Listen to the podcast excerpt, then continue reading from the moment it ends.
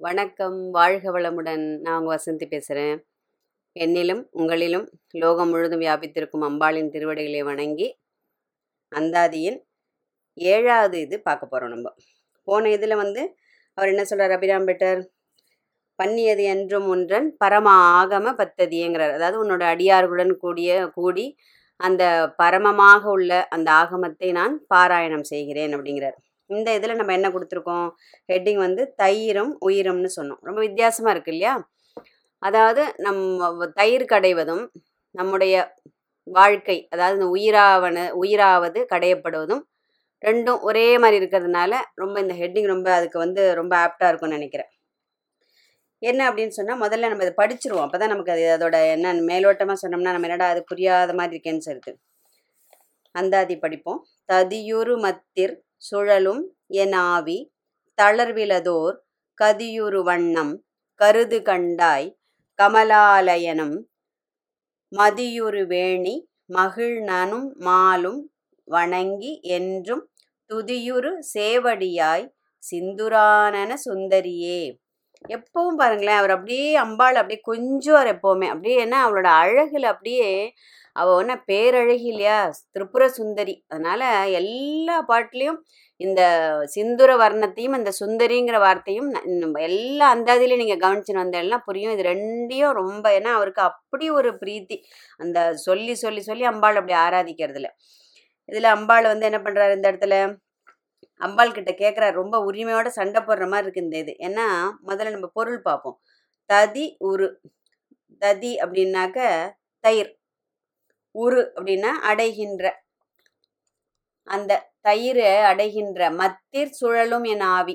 இப்போ தயிர் கடையும் போது நம்ம பார்த்துருப்போம். தயிரானது எப்படி கடையப்படுகிறது? அப்படி clockwise anti clock wise ரெண்டு பக்கமும் அப்படி திருப்பி திருப்பி அந்த இடதும் வலதுமாக அந்த மத்து வந்து அந்த தயிர் பானைக்குள்ள அப்படி சலக் சலக்கு சலக்குன்னு அந்த சவுண்டோட கடையப்படுகிறது. அது கடைஞ்சு கடைஞ்சு கடைஞ்சு கடைஞ்சு கடைஞ்சு நல்ல ஒரு பக்குவத்தில் அடையும் போது அந்த வெண்ணெயானது அந்த நவநீதம் அப்படின்னு சொல்லக்கூடிய அந்த வெண்ணெய் அது வந்து அப்படி திரண்டு வந்து மோரில் ஒட்டாமல் மேலே மிதக்கும் போது அது சரியான பக்குவம் அப்படின்னு சொல்லிட்டு அந்த வெண்ணெயை ம எடுத்து வச்சாச்சுனாக்கா மோர் வந்து குடிக்கிறதுக்கு நல்ல டேஸ்ட்டாக இருக்கும் அப்படின்னு சொல்லிட்டு சொல்லுவோம். இது தயிரோட அந்த ஒரு தாத்பரியம் வெண்ணெய் கிடையிறது. இவர் என்ன பண்ணுறாரு அது மாதிரி என்னுடைய இந்த ஆவியானது என்னுடைய இந்த உயிரானது அந்த இன்பம் துன்பம் என்கிற இரண்டிற்கும் நடுவே கிடந்து. அப்படியே அது ரெண்டுத்துக்கும் நடுவில் கடந்து அது அப்படியே அறப்படுறதான். இந்த பக்கமும் அந்த பக்கமும் அந்த பக்கமும் அந்த பக்கம் அப்படிதான் நம்ம வாழ்ந்துட்டு இருக்கோம் இல்லையா? நமக்கு எப்பவும் துன்பமும் மட்டும் இருக்கிறது இல்லை அதே மாதிரி நமக்கு எப்பவும் இன்பமும் நிலைத்து நிற்பதில்லை. ஒரு நிமிஷம் எனக்கு சந்தோஷப்படுவோம் ஒரு நிமிஷம் ஒரு நேரம் துக்கப்படுவோம் ஒரு நேரம் என்ன பண்ணுவோம் சங்கடப்படுவோம் ஒரு நேரம் ரொம்ப சந்தோஷமா இருப்போம். சந்தோஷம் வரும்போதே அது கூடவே ஒரு ஓரத்தில் ஒரு பயம் வரும். அது வந்து உங்களுக்குன்னு இல்லை எனக்கு இல்லை எல்லாருக்கும் இருக்கிறது. என்ன நினச்சிப்போம்? ஐயோ இன்னைக்கு ரொம்ப சிரிக்கிறோம். ஏதோ நடக்க போகிறது தேவையில்லை வேண்டாம் வேண்டாம். ரொம்ப சிரிச்சா நல்லது இல்லை. எப்படி அந்த மகிழ்ச்சியை கூட நம்மளால என்ன பூரணமாக நம்மளால ஒத்துக்கொள்ள முடியாது. அது எப்படி வரும்? அம்பாள் இருக்கிறச்சே நமக்கு அவ இப்போ சிரிக்க சொல்றா நான் சிரிக்கிறேன் அடுத்த நேரத்தில் வேற ஏதாவது ஒன்று கொடுக்குறான்னா அதுவும் அவளோட பிரசாதம் அப்படின்னு நம்ம நினைச்சு ஏத்துக்கிற அளவுக்கு மனப்பக்குவம் இல்லாம நம்ம என்ன உடனே சிரிக்கும் போதே நம்ம மனசுல ஒரு அலாம் என்ன அடிக்கும்? இல்லை இல்லை இன்னைக்கு நீ ரொம்ப ஆடுற இது நல்லதுக்கே இல்லை. சொல்லுமா சொல்லாதா? ஒண்ணு நம்ம பக்கத்துல இருக்கிறவ நம்மளை சொல்லுவா இல்லை நம்மளை நமக்கே சொல்லிப்போம். இல்லையா? அப்படியே அந்த இன்பம் துன்பம் இரண்டிலும் எதற்காக சொல்றேன்னா இந்த இன்ப துன்பங்கிறது மாறி மாறி வந்துட்டே இருக்கும். இன்ப துன்பம்ல எல்லா குணங்களுமே விருப்பு வெறுப்பு என்ன சொல்லுவோம் புகழ்ச்சி இகழ்ச்சி எல்லாமே மாறி மாறி வந்துடும். இந்த இடத்துல அவர் என்னத்தை சொல்றாரு அப்படின்னா பொருள்படுறதுன்னா இன்பம் துன்பம் இது ரெண்டும் என்னுடைய இந்த அதாவது ஜென்மத்தால் கர்மம் கர்மத்தால் ஜென்மம்னு திரும்ப மீண்டும் மீண்டும் மீண்டும் மீண்டும் மீண்டும் பிறப்படுக்கிறோம். இல்லையா? மனுஷனுக்கு பயமே அதுதானே மரண பயம்னு சொல்லிட்டு நம்ம முதல்ல பார்த்துட்டோம். அப்போ இந்த இன்ப துன்பத்தோ இல்லைனாக்க அந்த என்ன சொல்லுவோம் அந்த கர்மத்தால் ஜென்மம் ஜென்மத்தால் கர்மம் அதற்கு தகுந்த போல இந்த என்ன ஆயிடுறது? கடைஞ்சு கடைஞ்சு கடைஞ்சு கடைஞ்சு இந்த உயிரானது அதுக்கு நடுவில் கடந்து ரொம்ப நான் தளர்ந்து போயிட்டேங்கிறார். ஒரு ஒரு அர்த்தம் அது. இன்னொரு அர்த்தம் பார்த்தோம்னா அந்த ஒரு இப்போ ஒரு ஒரு அஞ்சாறு பானையில தயிர் வர பண்ணி வச்சிருப்போம்னு வச்சுப்போம்.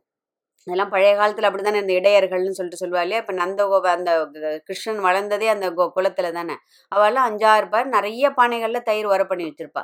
அதில் ஒரு பானை கடைஞ்சி நவுத்தி வச்சுட்டு உடனே இன்னொரு பானை அதே மற்ற தூக்கி அந்த பானையில் போட்டு திரும்பவும் அதை கடைய ஆரம்பிப்பா. திரும்ப அந்த இதில் போட்டு திரும்பவும் அதை கடைய ஆரம்பிப்பா.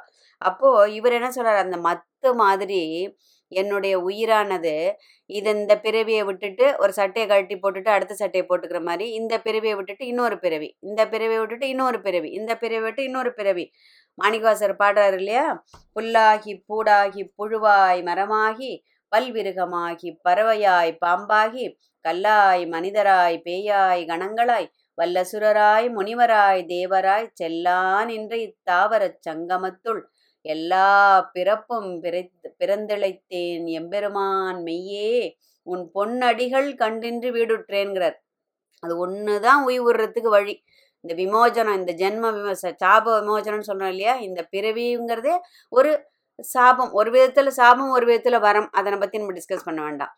அப்போ இந்த பொன்னடிகள் அது அந்த அந்த திருவடிகள் மட்டும்தான் நமக்கு விமோசனம் தரக்கூடியதுன்னு சொல்லிட்டு அவர் சொல்றாரு இல்லையா? அப்போ எத்தனை ஜென்மம் சொல்றாரு பாருங்க. புல் பூண்டு புழு மரம் பலவிதமான மிருகங்கள் பறவை பாம்பு கல் மனிதன் பேய் கணங்கள் அசுரர் தேவர்கள் முனிவர்கள் அப்படின்னு சொல்லி எல்லா பிறப்பும் பிறந்து இழை இழைத்தேங்கிறார் அதாவது தளர்ந்து போச்சு என் நாவி அதாவது அப்படியே நசுங்கி நசுங்கி நசுங்கி அப்படியே ஒரு அப்படியே முடியாம கடைசியில இத்து போயிடுறதுங்கிறாள் அந்த மாதிரி இந்த பிறவி நான் அப்படியே தளர்ந்து விட்டேன் அம்மா.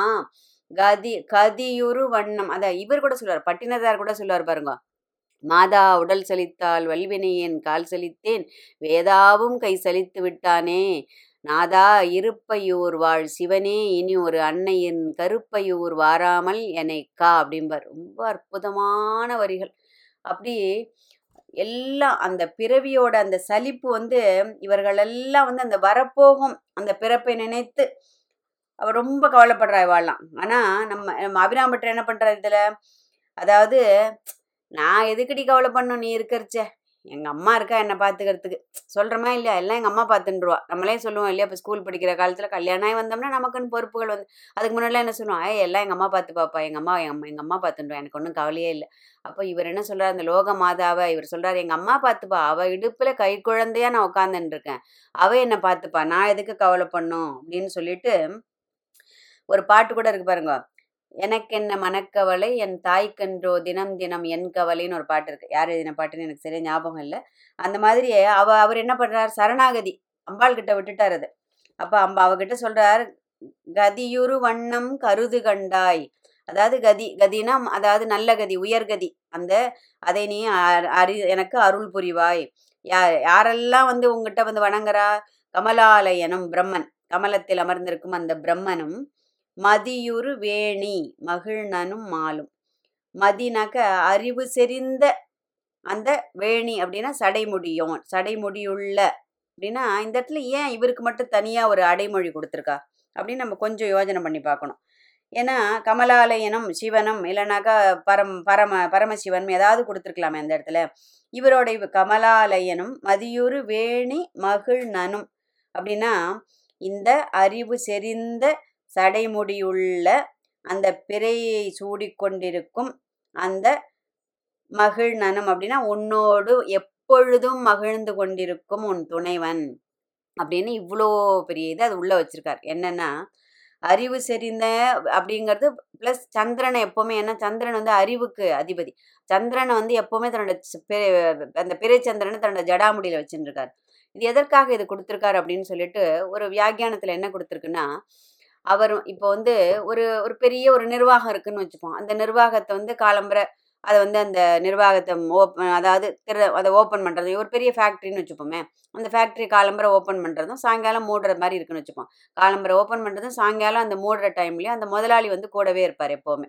இல்லையா? அந்த யார் ரொம்ப உயர் பொறுப்பில் அதாவது உயர் அந்த நிறைய பொறுப்புகள் உள்ளவர் நிறைய ஒரு அந்த அதற்கு கட்டுப்பட்ட யார் இருக்காளோ அவள் அந்த இடத்துல இருப்பாள் அப்போ இவர் என்ன பண்ணுறார் அம்பாளோட எப்போவுமே அம்பாளோட அந்த சிருஷ்டி ஸ்திதி சம்ஹாரம் மூணுத்துக்குமே துணை இருந்தாலும் இவருடைய முக்கியமான தொழில் என்ன? பரமசிவனோடது சம்ஹாரம்.